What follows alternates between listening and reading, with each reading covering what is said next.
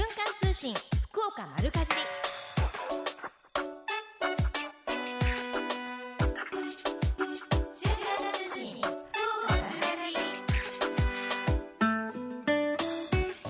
4月4日土曜日午前11時を過ぎました。皆さんこんにちは。西川由紀子です。瞬間通信福岡丸かじり今日もここ今年もですねベイサイドプレイス博多スタジオから生放送でお届けしていきます。ブランニューサタデーの新坂さんお疲れ様でした。いや2014年初放送福岡丸かじりでございますけれども。まあ今日はすごいいいお天気ですね。あのベイサイドのスタジオから空を見上げましてもあの雲一つないというかちょっとでもガスってるんですかね。少し白っぽいようなかなっていうような気もしますけれども。ポカポカしてますね。今日の最高気温福岡地方筑豊地方で13度の予想が出ているということで。ねあの寒かったり暑かったりすると本当に体調管理大変ですけれども皆さんお正月早々風邪など召されてませんか？えメッセージご紹介いたしましょう。ラジオネームよもぎさん。明けましておめでとうございます。本年もよろしくお願いいたします。こちらこそ。お正月はいかがお過ごしでしたか？私は人混みが苦手なので毎年家でのんびりしています。今年は元旦早々に荷物が届いてびっくりしました。年賀状以外を配達する人もいるんですねと。ね本当にあのー今年はまあ何をしてましたかって私あの1月1日元旦からもありがたいことにクロス FM さんからねお仕事いただきまして朝の7時からここで7時間生放送というあのーびっくりするような生のね元旦だったんですけれどもちょうどねこのクロス FM のスタジオから初日の出をあの見ることができて今年いい年になりそうだななんて思いました。でもあのーよむぎさんおっしゃってるみたいにそう。年々なんて言うんですか？お正月っぽくないというか昔はもうお正月から10日間ぐらいはお店も全然開いてないので本当に一生懸命ねあのおせち料理も作らなきゃ食べるものないぞぐらいの勢いでねあの冷凍食品とかも買ってましたけど今は初売りはねイオンさんとか確か元旦から開いてましたし初売りもねもうデパートなんかも1月2日ぐらいからバーッと一挙にね福袋なんか売られてましたしもう元旦早々荷物が届いてって元旦早々働いてる人いっぱいいるんですよね。だからなんかこうお正月っていうのを感じにくくなってきたかなっていうのはありますけれどもまあ皆さんが休んでる時にね働いてるいる人もいるのでこうなんて言うんですか？快適なねお正月を過ごせるのかななんていう気もします。しかし元旦早々何の荷物届いたんでしょうかね？なんか食べ物だったんですかね？そっちの方が気になる気がしますけれども。はいゆっくりお正月過ごされたということで山木さんよかったですね。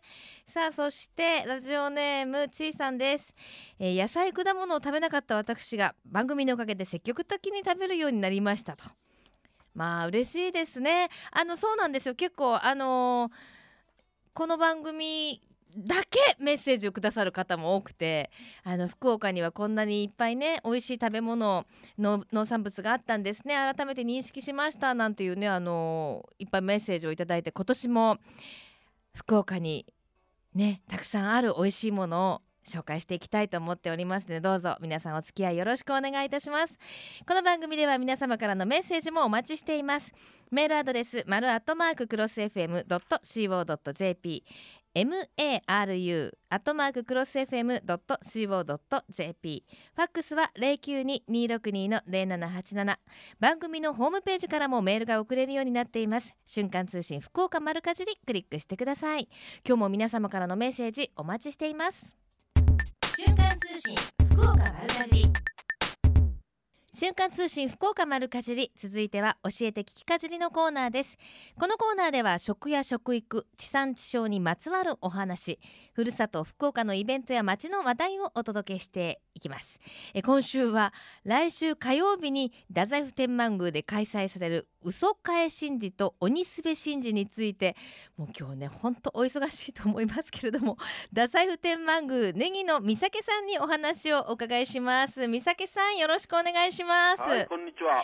本当にすいませんね。お忙しいでしょ？えー、まあまあ今年は天気が良かったんでたくさんお参りが多いんですよ。いやいやいや本当にあのおつなぎするのも申し訳ないぐらい今年はどうですか？参拝者の方は今4日ですけれども。えもう例年最高の人出でですね。あそうですか、、はいはい。やあのーこのクロス FM のねええあのナビゲーターのトギーさんもですね、ええ。あの行かれたそうなんですよ1日、えすごかったって言っええて、1日は90万人お見えいただきましてね。そうですか、もうねあのー芋洗い状態でみんなこうねええ。行ってえ あの移動していくみたいな感じ、ええ。まあ毎年ですもんねでもね、今年はね、お賽銭箱からの行列が、あの太宰府小学校の校庭まで約1キロつながったというですね。ますごい珍事が起きました。はい。じゃあここ最近の中でもというか、すごい人出だったわけですね、えでもまだ4日ですけれども、ええ。まだまだた参拝客の方多いでしょう、ええもう今日土日ですのでね。ええ。今日は土曜日で、本当にもう朝から、えー渋滞が始まっております。ああそうですか。わ、かりました。はい。まあそんな中ですねあのご出演いただいてるんですけれども、じゃあまずはですね、ええ。今日もこのドライブがてらですよ。そう今ちょうど並んでるんだよなんていうところで聞いてる方もいらっしゃると思うので、ええええ。神社神社に参拝する時の作法をちょっと教えてもらおうかな、えはい。まずですね、え手水車と言いまして、ええ。あのお上手鉢手を洗うところがありますので、えはいそこであの手とそれから口の中を清めていただいてええ。で楼門に向かっていただきます。太宰府ですとちょうど門に入る右手の方ね。右手にはい。はい。で楼門では一礼をしてはいで境内に入ります。はい。一礼する時ってあのええ。真ん中は通っちゃいけないんですよね？そうですね。真ん中は神様の、えー場所です。しかし正月はねそんなこと言ってたらもう、えーとても無理ですのではい。そうですよね、ええ太宰府天満宮でそんなこと言ってたらみんなもうはい。さらに渋滞しますね。はい。はい、はい。そしてあの、えー本殿前の、えーに進みましてええ。ええーまずお賽銭を、えー、賽銭箱の中に投げ入れてはい。えそして二礼二拍手一礼二度お辞儀をして、はい。二度手を叩いてうん。でここでお願い事をいたします、はい。はい、そしてもう一礼をして、まあ、参拝は終わりとういうんことになります、あの神社によって、ええ。まあ多少違うところもありますけれども、これが基本ということですよね。基本は全国的に二礼二拍手一礼。でも伊勢神宮とか出雲大社はえとか宇佐神宮とかは若干違いますけど。あのちょっと個人的に聞いてもいいですか？あどうぞ。あの住所を言った方がいいとかって聞くんですけど自分のええ。住所と氏名とええ。頭の中で唱えてからお願い事をするってあれ本当ですか？いやまあいわゆる俗説というもので 神様は全てお見通しですので、はいはいええー住所までは必要ないと思いますけどもえそれはやっぱり自分の念の気持ちですので、ええ。え自分の祈りの気持ちですので、うん。ええ住所を言いたいあの祈りたい言いたい方は言われてもいいしなるほど、え頭で念じられてもいいし。まはい。ご自由にというところですね。わ、はい。はい。かりました。ははい、さあそしてですね今日は、あのー来週火曜日に行われるえちょっと面白い神事というかこの嘘替え神事とええ。鬼すべ神事これはええどんなまずは嘘替え神事。はい。これどんな神事ですか？えー？この神事はですねもう室町時代ぐらいから始まっていると言われてるんですがわ私どもが1年間についた嘘ですね、うんうん。あの嘘誠の嘘ですけども、はい。まあ、知らず知らずのうちについた嘘もあれば知っててどうしてもつかなきゃいけなかった嘘もあるし、そういった嘘をですね、えー、1年間に一度天神様の誠心に変えてもらうというそういう神事なんですよ。いっぱいつきました。ええ それをすべて天神様のですね誠心と交換をする嘘を変えるというですね、ええそして新しいきえーか気持ちになってえー綺麗な心になって次の新年を始めるというですね正月ならではの行事なんですね。面白いですね。ええこれなんか面白い掛け声やりしながらするんでしょ？ええ変えましょう変えましょうという、えーこの掛け声でですええね、えまあ、現在今もう5 6 0 0人の人がお集まりになって、ええ。ええーそこであの木嘘という、えー木で作った嘘嘘というのは鳥なんですね実在の。はいはい。えあの保護鳥なんですけども、はい。この嘘がフィーフィーと鳴くんですけども、うんうん。この鳴き声が口笛の音に似てるんですよ。えで口笛のことを平安時代古代ではですね、嘘笛と言ったんですね。あ似てるから。口笛のことを嘘笛。へだからこの口笛みたいに鳴く鳥のことを嘘と言ったんです。えへえ面白い。でその嘘という鳥の名前の漢字がですね、ええ学ぶ冠に鳥。あ学ぶ冠って昔の大学の難しいちょめちょめが入っはいた、えあのに冠に鳥ということで、へえまたこれも非常に道真公は学問の神様ですので、まあ、関係があると。それから天満宮をの御本殿を平安時代に作ろうとした時に熊鉢が巣を作って、ええ。え造営ができなくなった。そこにこの嘘が飛んできてその熊鉢を追っ払ってくれたという、まあ、実際にあの嘘という鳥は熊鉢をあの食べるんですよ。はいはい。ええ。ですから追っ払ってくれたということで、まあ、太宰府天満宮の守り鳥、うまあ、幸運を呼ぶ鳥ということで、まあえー信仰されてきてますね。これはどなたでも参加できるんですか？あのご門内のご社島で急須をお求めになっておられればですね、え。ええあの参加できます。変えましょう変えましょうって言って、で中に一人ですね、ええ。神官が紛れております。普通の平服で袴じゃなくて、でその神官が持っている嘘にがちょうどこう変えましょう変えましょうで、えー、取りこ特化役をしてて最後にそのえ神官が持ってた嘘に当たった人が金嘘純金の嘘とご本殿で取り替えてくれるという、えええこれももう江戸時代ぐらいから始まってましてね。そうなんですか、もう遠方年間のき金嘘が残っております。へえいや太宰府私結構よく行くんですけど、ええ。あのそういう知らない神事たくさんあるんですね。ねはい。はい、あのもう一つのええその、えー神事鬼すべ神事っていうのはどんな神事ですか？これはですね、これもやっぱり正月ならではの行事なんですが、1年間家にこもった鬼ですね、鬼。はいまあ、あの鬼というのは般若面の鬼ということよりも、はい。人間の社会生活に災いをもたらすもの、うんまあ、細菌とかですね、ええ。カビとかですええね、あるいはその虫、害虫ですね、はいはい。そういったものを煙でいぶす。いぶすということを太宰府の方言で、ええ滑るというんです。滑らかす、滑るという。はいはで太宰府の方言なんですけども、はいですから煙で煙で、えーこの鬼を追い出すというですい。うね、ん。そういう名前の神事なんですけども、これももうあの、えー平安時代からあ続いておる神事でございまして、ええええーそういう1年間にこもった鬼を追っ払うという。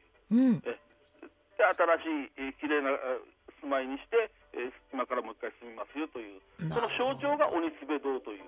なるほどね本。来はそれぞれの家なんですけども、ええええその象徴として鬼すべ堂。なるほど。これはえっと同じ日に行われるんですえか？そうなんですよ、えー、嘘会神事が鳥の国、まあ、大体6時から7時ぐらいなんですけども、えー今現在は7時から始めておりますが、えー、鬼すべ神事自体はこれは3時ぐらいから始まっているんですけども、うんうんいわゆる見せ場、うんえークライマックスになるのは大体は鬼すべ神事、えー、嘘会が終わった後の8時から、えー9時半ぐらいという、いわゆるお堂の前に火が、えーこのつけられましてね、ええええー一瞬お堂が燃えてるんじゃないかという、えー家を燃やす神事があるということで、えーなるほど、ええこれすごいなんか見応えありそうですね。えーもうすごい炎に包まれますのでね、えーあのーまあ、九州の、えー三大火祭りとも言われてましてね、そうなんですね。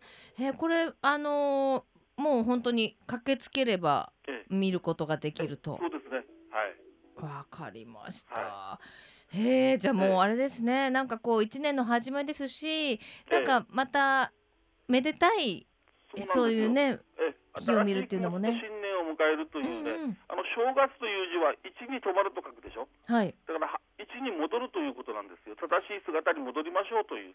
それが正月。いわゆる正月はもともとあの主情と言いましてね、ええ正しくな直すというあの修学旅行の修に正しいと書いて、なるほどなるほど。はその月だから正月なんですよ。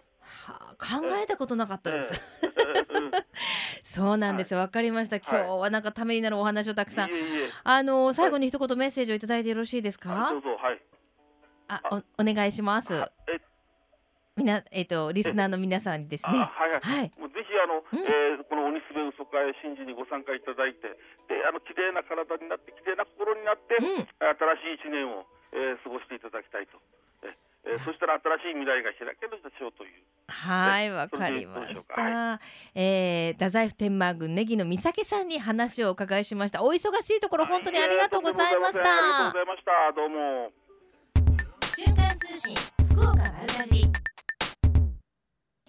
瞬間通信福岡丸かじりえみちゃんのみんなの良い食のコーナーです今週は JA 久留米の農産物直売所食ジャン市場と串原の里について牟田千尋さんにお話をお伺いします牟田さんよろしくお願いいたしますよろしくお願いします。ね明けましておめでとうございますですね。おめでとうございます。はい。この季節どうですか、そちらはどんなお野菜が並んでますか？そうですね。今旬なのは、えー白菜や大根とか春菊とか、はいほうれん草なんかが多いですね。出やっぱり荷の方は。ね。冬野菜ね、白菜もはいもう、あの寒くなったり今日はちょっとポカポカしてますけれども、はい。結構寒くなりましたから、おそうですね黄色くなって美味しくなってるんじゃないですか？はい。もうお鍋にはぴったりですので。ぴったりですよね。はい、今おいくらぐらいですか？まあですね、あの直売所の方ちょっとお安く販売してますので、ええ。だいたい200円弱ぐらいではあの一玉がしますので、ちょっとはい。あの今年は台風の影響などで全国的にはい。かなりお野菜がね高くなってるはい。っていう風にあの新聞でも出てましたけど、じゃあはい。かなりお得なお買い物できそうですね。そうですね、はい、ね。ぜひ来ていただければ。はい、はい。ほうれん草も甘くなってるでしょうね。美味しくなってます。美味しくなってますか。はい。で、あのその他あのー果物もいろいろ並んでるんですよね。そうですね、はい。今はあのみかんだったりいちごももう出てきてますので、うん、はい、みかんいちご、はい、いちごみかんもいちごも甘くなってます。なってますか。甘いい。ちごもね。はい、あの出始めの時はねちょっとお値段高いです。これこれぐらいの時期になるとちょっと落ち着いてきた感じしますそうです。か。ちょっと落ち着いてくると思います。あのやっぱりクリクリスマスあたりが上がってますので、はい、やっぱそうなんですね。そうですね。でもはあまり直売所ははい、そこまでか影響はないと思いますあけど。わかりました。他はいにはなんかそのあたりならではというかあの産地なんだよっていうものあったりします？はですね、もうちょっとお正月過ぎてしまったんですけど、こちらではあのカツオナなんかもあはい、あのお雑煮に入れるようなので、ね、はいカツオナって本当お雑煮しかなかなか食べてもらえないんですってよくね生産者の方おっしゃってますけど、実はあのね油炒めとかにするとすごくあの、なんていうんですシャキシャキがねなくならないし、はい。美味しいんですよね。はい、栄養もね豊富ですしね。そうですね、はい。たく、さん食べていただきたいですね。え、はい。えっとムタさんはカツオナどうやって食べるのがお好きなんですか？はですね、私もあの正直ちょっと出身が別なので、そうですか、はい、こちらに来て知ったんですけど、はい、そう私もね出身違うんですよあ、本当最初びっくりしましたよねなんだこのあの。硬い硬い葉っぱはっていう持った感じはですね、でも食べはい、ね茹でたりまあ炒めたりすると、あのシャキシャキ感がちょっと苦味のあるとこが美味しいですよね。そうですね、はい、美味しいです。はい。はい、えどちらなんですか？出身は？私あの母が熊本なのでお雑煮は熊本の方の。え熊本は何が入ってるんですか？はですね、あのほうれんあほうれん草だったり小松菜があカツオナの代わりに入ってるので、へえじゃあ今度ぜひあのご自宅でカツオナで作ってみてあげてください。はい、まあその話はさておいて、はい。はい、あのー手作りの加工品もすごいたくさんあるんですよね。食ジャン市場と串原の里ではどんなものが人気ですか？あですね、あの魔女のタレっていうドレッシングがあるんですけど、知ってる。あ、本当ですか？はい、私ね、はい取材したこともありますし、あ、ありがとうございます。はいそれ、がもう万能タレでですね、ええ焼肉のタレなんかにもあの野菜炒めなんかにも使えるのでおすすめになってます。魔女のタレね、あのはい魔女の皆さんが作ってるんですよね、大鍋で。そうです。あの女性部の皆さんがね。はい、女性部の方々が。あの、はい、あれもともとあれなんでしょ？あのまあ直売所でもはい例えばちょっと玉ねぎとかだったらちっちゃすぎるなとか少しはいまあ形がまあみたいなそういうまあ B 級品というかそんなものを皆さんでもったいないはいということで加工することから始まったって聞きました。あ、すみません、私もちょっとそこは。あ そうですか？いや、はいそうなんですって。あ、ありがとうございます。でね。あれね、あの、焼肉のタレみたいになってますけど、唐揚げのつけ汁、つけだれにしたらむちゃくちゃ美味しいって知ってました？みたいですね。あ聞いたことがあります。あじゃあぜひね使ってカレーの隠し味なんかにもいいあ。良さそうですね。とにかくあのね、はいお野菜とかフルーツたっぷり入ってて添加物入ってないですからね。おすすめですね。いです。はい。ちょっとちょっと魔女のタレについて熱く語ってしまいましたけれども。本当ですはいね。。そんな、はいその他にどんなものがあるんですか？まあですね、あの今年から販売が始まったんですけども、ええあの久留米産の博多和牛を使った JA 久留米オリジナル商品としてローストビーフなんかもえー？販売をしてるんですけど、ローストビーフ？はい。え、それどんな風こちらもおすすめです。え、もうあのパパックになってるんですか？そうですね、真空パックで販売をしてますので冷凍でですね。えーじゃあ家に帰って、えっと、自然解凍ではい。食べられると。そうですね。はい。博多和牛でローストビーフ茶そりゃ贅沢ですね はい。だからもうあの刺しの入ったローストビーフが食べられるってことですよねそうですね。はあはい。こちらが人気で。無駄さん今まだ食べたことない、いや食べました。食べました？いただきました。どうはい。でした、美味しいです。もう？もうどこにも負けないぐらい美味しいです。そうですか食べたい、はいえちなみにおいくらぐらいで？まあですね、あの直売所の方では1980円でうん販売をしております。何グラムで？がですね、えー、180グラムですね。ああじゃあもうね加工してもらってそのお値段だったらお安いですよね。しかも博多和牛ですからね、はい。へえ知りませんでした。じゃあぜひ次回は買って帰りますね。よろしくお願いします。はい。さあ、はい。そしてえっ、と、明日うー、はい。新年の初売りですね。はい。はい、で七草がゆのセットなども販売されるそうですね。そうですね。はい。はい。であのー来週の土曜日に鏡開き行うんですって？はい、そうです。どんな風になってます？はい、はですね、あの来週の土曜日鏡開きということで、うん。あの手作りのですね、ぜんざいを、あのあ店頭の方いいでで無料配布をいたしますので。わかりました、はい。ぜひね温まりますしね、お買い物がてら皆さんにはい。召し上がっていただきましょうね、はい。さあ今日のプレゼント、もしかしてローストビーフ？はローストビーフではなくてですね。嘘ですあ嘘です。のやはり久留米産のおはい。野菜と果物をぜひ、うん。あの美味しい新鮮な野菜をうん。プレゼントさせていただきたいなと思っております。ありがとうございます。3名様でよろしいですか？はい、三名様にはい。プレゼントさせていただきます。では最後に一言メッセージをどうぞはい、あの農産物直売所ということであの新鮮なお野菜もたくさんありますので皆さん、はぜひ来ていただきますようにお待ちしております。はい、はい。JA 久留米の農産物直売所食ジャン市場と串原の里についてムタさんにお話を伺いました。ありがとうございましたありがとうございまありがとうした。ございました。ね明日からあの直売所の方は開くということで多分お休みの中ね出ていただいたんじゃないでしょうかね。はいありがとうございました。さてプレゼント農産物お野菜や果物の詰め合わせをいただきました。応募方法は後ほどご紹介します。最近食の大切さを見直す動きが広まっていますがこれからの日本人にとって良い食とは何なのか今日本の農家と JA グループ消費者協力会社団体のみんなで一緒になって考え行動していく運動が始まっています。それがみんなの良い食プロジェクト。このプロジェクトにはえみちゃんというシンボルマークがあるんですが食という漢字をモチーフとしてその漢字の形を良い食を笑顔で食べている姿に見立てています。この番組をきっかけにしてみんなの良い食プロジェクトにも興味を持っていただけると嬉しいです。瞬間通信福岡丸かじ続いては丸かじりネットワークのお時間です今日は小郡市にあります地産地消のお店チャイハナ小郡店の店長松永さんにお話を伺いします松永さんよろしくお願いいたしますよろしくお願いします。明けましておめでとうございまおすめでとうございます。今日はお店は開いてるんですか？はい、営業しております。よかったですお休みの中ね出ていただくとちょっと申し訳ないのでいえいえいえ。あのチャイハナ小郡店オープンしたばかりだそうですねそうですね。えっ、と、10月25日にオープンしました。ああおめでとうございますりがとうございます。あのー小郡店のもう一つのお店は久留米そうですね。ね久留米市にございます。はいどんなお店ですか？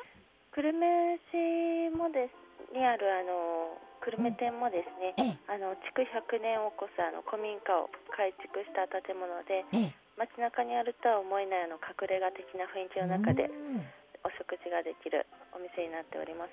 あのその今回オープンした小郡店もそんなこうなんていうんですか？ね。雰囲気で。はい、あの小郡店は築80年のはい。古民家を改築した建物になっております。まあでもその古民家自体をですねまあ手に入れるのもすごい大変だなと思うんですけど。ね、ねえ皆さんなんておっしゃってます？そんな雰囲気でお食事されたらそうですね。あのとても喜んで、うんあの楽しんであのお食事を楽しあのしていただいております。ねえゆっくりしたこうねなんていうんですか癒されるムードなんでしょうね。そうですね。はい、あのチャイハナでは地元の食材を使ったお料理がいろいろといただけると。そうですね伺ってますけれども、はいどんなあのお料理ですか？食材はあの地元産にこだわっていまして、えっえとお米は地元で採れた棚田米を使ってます。ええであの野菜は JR 直売の小郡市めぐみの里から毎朝収穫したばかりの野菜を使ってるんですけど、はい。まあ、全てあの食材は使い切るあのうん食育をテーマにうんして、あのお料理をお出ししております。はい。あのじゃあもうねその仕入れによって料理を作るというかそうですね。ね仕入れに応じてあのお出しするので、お料理も時期によって変わってきますね。ねはいなんかちょっとホームページ拝見したらお野菜たっぷり使われてますね。そうですね。うん。野菜をあの主菜として、あええの創作料理をしておりますね。うん。あのお昼の人気メニューはどんなはいメニューですか？お昼の人気メニューはですね、チャイハナ御膳と言いまして1380円になってるんですけれどえも、え箱膳に入ったあの箸の小鉢に野菜を中心としたあの彩りの創作料理が並んでまして、うんうん。とご飯、お吸い物、茶蒸しと野菜の天ぷらに加えてデザートまで楽しめるメニューになっております。うわあ豪華ですね。それでそのお値段はかなりお得ですね。そうですね。ねえだって天ぷらまでついててはい。これ喜ばれるでしょね、もう結構お腹いっぱいになるかと思います。う。ねえで夜のコースはどんな風になってます？と夜のコースはですね、チャイハナ会席で3150円からやっておりまして、ええ。こちら会席を中心に営業しております。うん。あの3100円からあとはあとはですね、まあ、1000円ごとに上がってまいります。はい。でもこれ3100円のコースでも十分お腹いっぱいになりそうな感じですねそう。ですね、コース料理になりますので、はい。はい、またあのお昼のねあのその古民家から見る庭園もいいんでしょうけれども、夜は夜でまた違うんでしょうね。そうですね、あの庭もあのライトアップしてますので、うん。まあ、四季の移ろいを目で見ながら、下で楽しみながらと、うんはい。この季節はちなみにお庭はどんな感じですか？もうもみじはですね、うんもう散ってしまったので南天とかですね、うんうんはい、あ結構今咲い咲いねてますね。えなんかもう季節のね大自然を味なんか味味わいながら下も美味しいっていう感じですね。そうですね。はい。あのちなみに予約した方がよろしいですよ。お店そ古民家を改装したってそんなにもうキャパ的にはね。そうですね。完全予約制ではないんですけども、事前にはお電話いただいた方が、あの特に夜とかはですね、うんうん助かります。はねえい。でもあのホームページで拝見してるとすごいあのゆったりね空気が流れそうなので長居される方どれぐらい最高でいた。そうですね。うん。オープンからお昼の部はラストまでおられる方も。ああそうですか。なんか忘れちゃうんでしょうね時間が経つのをね。そうですね。ねえ常連の方も多いでしょそうですね。あのまあお料理もその時期によって変わってきますので、うんうん。あのまあその時期によったお料理を楽しめますので、そうですよね。だってねお野菜を仕入れてからお料理っておっしゃってましたもんね。はい、えーそれではチャイハナ大堀店お店の場所電話番号など教えてください。はい。えっ、と住所が福岡県小郡市大保。1146になります。うん。電話番号が0942の75の2188になります。はい。場所はですね、はいはい。えっ、と小郡イオンができまして、イオンさんの近くになります。うんうん。セブンイレブンの2軒隣にチャイハナ小郡店がございます。イオンさんを目指していくと分かりやすいということですね。わ、はい。かりました。では最後に一言メッセージをどうぞ。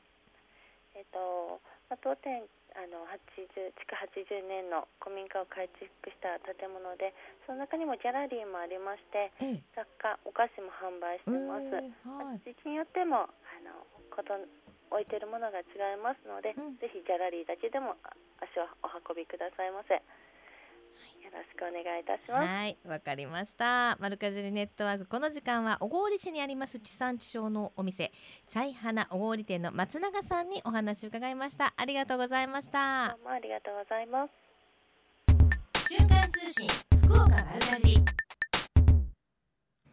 ベイサイドプレイス博多スタジオから生放送でお送りしています。瞬間通信福岡丸かじり。福岡のよかろうもんのコーナーです。この時間は毎週ゲストをお迎えいたしまして福岡県のブランド農林水産物をご紹介します。今週のゲストは福岡県柿園芸連合会事務局長の川原洋二さんです。川原さん明けましておめでとうございます。おめでとうございます。今年も川原さんはい、お顔を見ると安心します。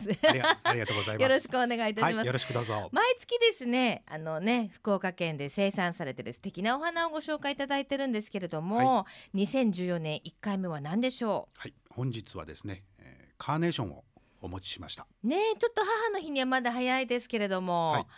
わあカーネーションなんですねこれはい、本物のカーネーション そうです。増加じゃないですけど。いやなんかあのカーネーションのイメージってやっぱり、はい。私の中ではもう赤いねそうですどちらかね。っていうと大きいここ母の日に送るようなカーネーションっていうイメージなんですけれども、はい、おしゃれですはい。ね。、今日お持ちしたのはですえね、ええ。ーまあ枝分かれしてます。スプレー咲きと言いますけども、うんうん。つぼみがいくつもついてるですね、ええ。えータイプのカーネーションをお持ちしました。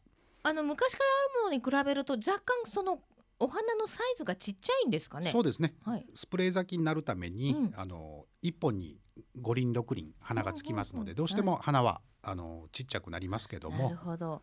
ただね、わさってこう束で持った時のはいなんかこうなんていうんですか、溢れる感じのこの花束感？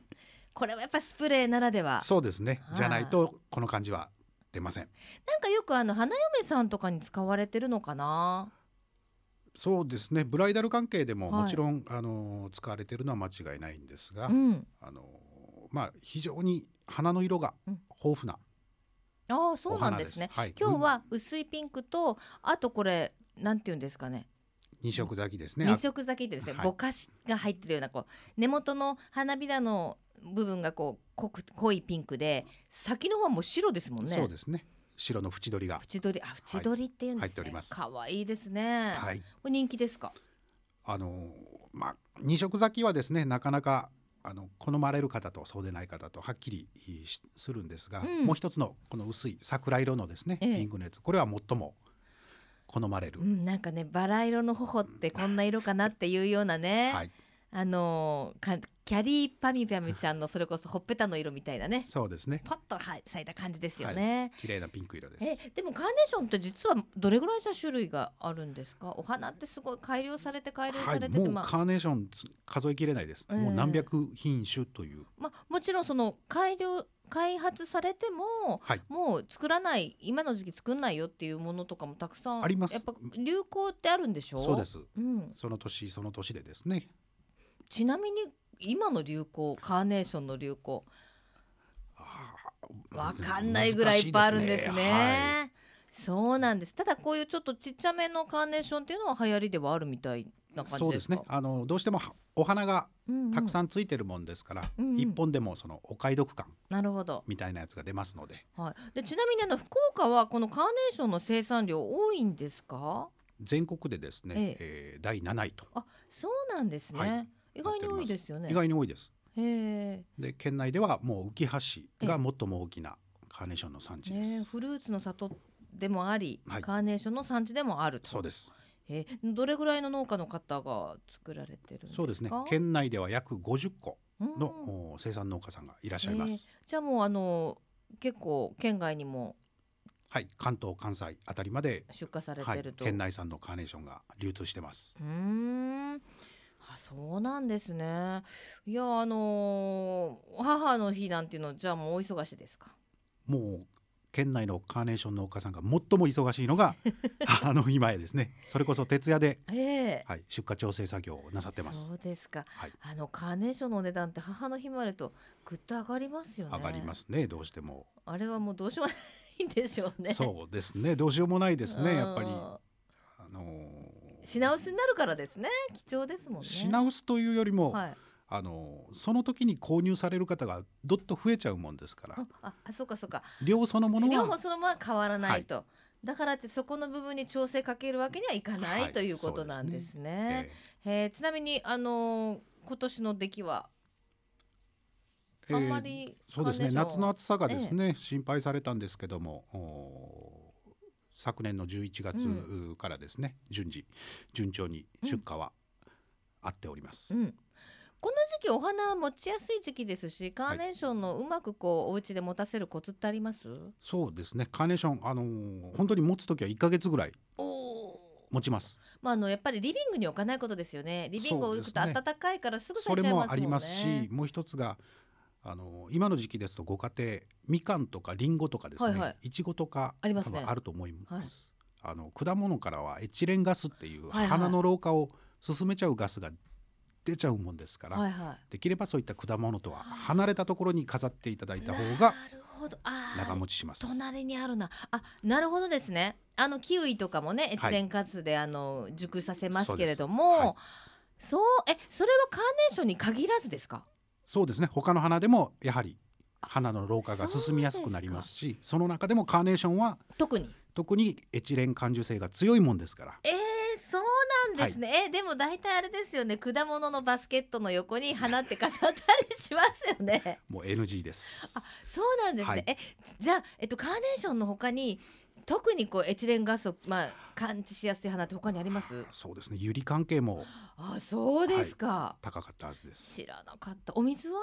お水はですねカーネーションはあのたくさんうんうん。あのまあ量的にはそんなに吸い上げないんですけども、ええ。多めに、えー花瓶の半分ぐらいはですね、ええ。十分入れていただいてあとカーネーションはぜひ延命剤を栄養剤をですね入れていただいた方がいいです。であのお花屋さん行くと最近必ずくれますよね、はい、それをぜひお使いください。でも毎日お水変えるでしょ、はい、その時に毎日延命剤入れる入れた方がよろしいですね。そうですか。はいわかりました。あとあの葉っぱは結構わさってあるじゃないですか。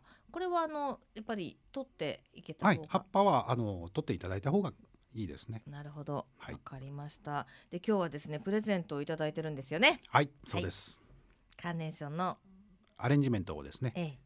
三名の方にご準備しておりますますもうねお正月早々こんな華やかな花がねまあ玄関先とかに飾っていただいたらまあ1ヶ月近くうまくすれば持つと持ちますいう。ことですもんね。わかりました。では3名様にいただきました。ありがとうございます。はいさあ川原さん、今年はどんな年にしましょそうですね。あの一人でも多くの方々がですね、えーお花を見てうん和んでいただければ、いはいもうそれで十分です。う。もう素敵ですね。じゃあ今年もよろしくお願いいはい、たします。よろしくお願いいたします。福岡のよかろうもんこの時間は福岡県夏季園芸連合会事務局長の川原洋二さんにお越しいただきました今年もよろしくお願いいたしますありがとうございましたありがとうございましたこのコーナーは福岡県農林水産物ブランド化推進協議会の協力でお送りしました瞬間通信福岡丸かじり瞬間通信福岡丸かじに今週のプレゼントは JA 久留米からいただきました。野菜と果物の詰め合わせを3名様に差し上げます。そして、えー川原さんからいただきました。カーネーションのアレンジメントこちらも3名様です。ご希望の方はメールかファックスでご応募ください。メールアドレスは丸アットマーククロス FM.co.jp maru アットマーククロス FM.co.jp ファックスは092-262の0787瞬間通信福岡丸かじりまであなたのお名前住所年齢電話番号番組へのメッセージも忘れずにお書き添えくださいね。応募の締め切りは1月10日金曜日到着分まで有効とさせていただきます。たくさんのご応募お待ちしております。JA グループ福岡のホームページをご覧いただきますと県内各地の直売所の情報や旬のおすすめレシピも確認できますのでぜひ皆さん一度ご覧になってくださいね。あの1月元旦ね明けまして新年明けまして直売所もあのお店によってはオープンの日も若干違うみたいですからぜひご確認の上で直売所にもお出かけになってください。さて今日はですねえーお花カーネーションのプレゼントいただきましたけれども、えグアムに福岡産のお花輸出されてるって皆さんご存知でしたか？あのー結構ですねこれあの福岡というよりも佐世保のお話なんですけれどもあのグアムなど海外では福岡の福岡というか日本のお花がすごくあの繊細でね人気があるそうですよ。はいすごいですね。えー、婚礼用の業務を行うグアムへは、えー、バラカーネーションガーベラなどを現地の青果店に販売しているということなんですね。1回の空輸で、えー、15万円から20万円の売り上げになるそうであ日本人カップルがグアムで挙式をする数も多いということもありまして、まあ、向こうの方にも人気なんですけれども日本人のブライダル用にも輸出されているということでこれからどんどんどんどん、えー、拡大していくんじゃないかということなんですね。まあ、全国有数の、えー、産出額を誇る福岡のお花ぜぜひ世界に発信したいとおっしゃってるということなんですけれどもねいいことですね。はいさあそんなグアムにお花が行くかと思いきやなんとアメリカで日本茶の人気も広がっているそうです。健康志向の高まりを背景に日本産の緑茶の高級感が受け入れられまして、えー、この10年余りでアメリカの輸出額10倍に拡大しているそうですよ。えしかもですね東京都にあるお茶屋さんなんですけれどもニューヨークに海外店開いてますさらには、えー、海外向けにインターネット向けで販売も開始しているそうなんですけれども着実に売り上げが伸びていて顧客の6割が今やアメリカ人になっているというお店もあります。すごいですね。確かになんかお茶最近日本人の人意外と水飲んでませんか？お茶を飲むよりも水っていうイメージがあるんですけれどもあのアメリカでは玉露や抹茶などそういうこうちょっと苦みのあったり特徴的なお茶が好まれているみたいなんですけれども、えー、ペットボトルなどで手軽に飲めるようになってきって市場全体も広がっているとさらにあのコーヒーチェーンの大手スターバックスはお茶の専門店を買収し入れたてのお茶を楽しめる新事業の1号店を、えー、13年の10月ニューヨークに出店したんだそうです。まあねあのー、和食はねユネスコのね無形文化遺産に登録されましたしこう日本食とか日本茶とかまあお花もそうですけれどもどんどんどんどんあの海外で評価が高くなって輸出もされてるみたいですけれども今一度2014年は私も日本の文化をね見直したいなという1年にしたいなという気がいたします。ね、今年もぜひ皆さんよろしくお願いいたします。メッセージご紹介してまいりましょう、えー、かまいるかさんです、えー、毎回楽しく拝聴させていただいております。自炊歴が長いのでおすすめの献立レシピなど投稿できたらと思っています。ぜひください。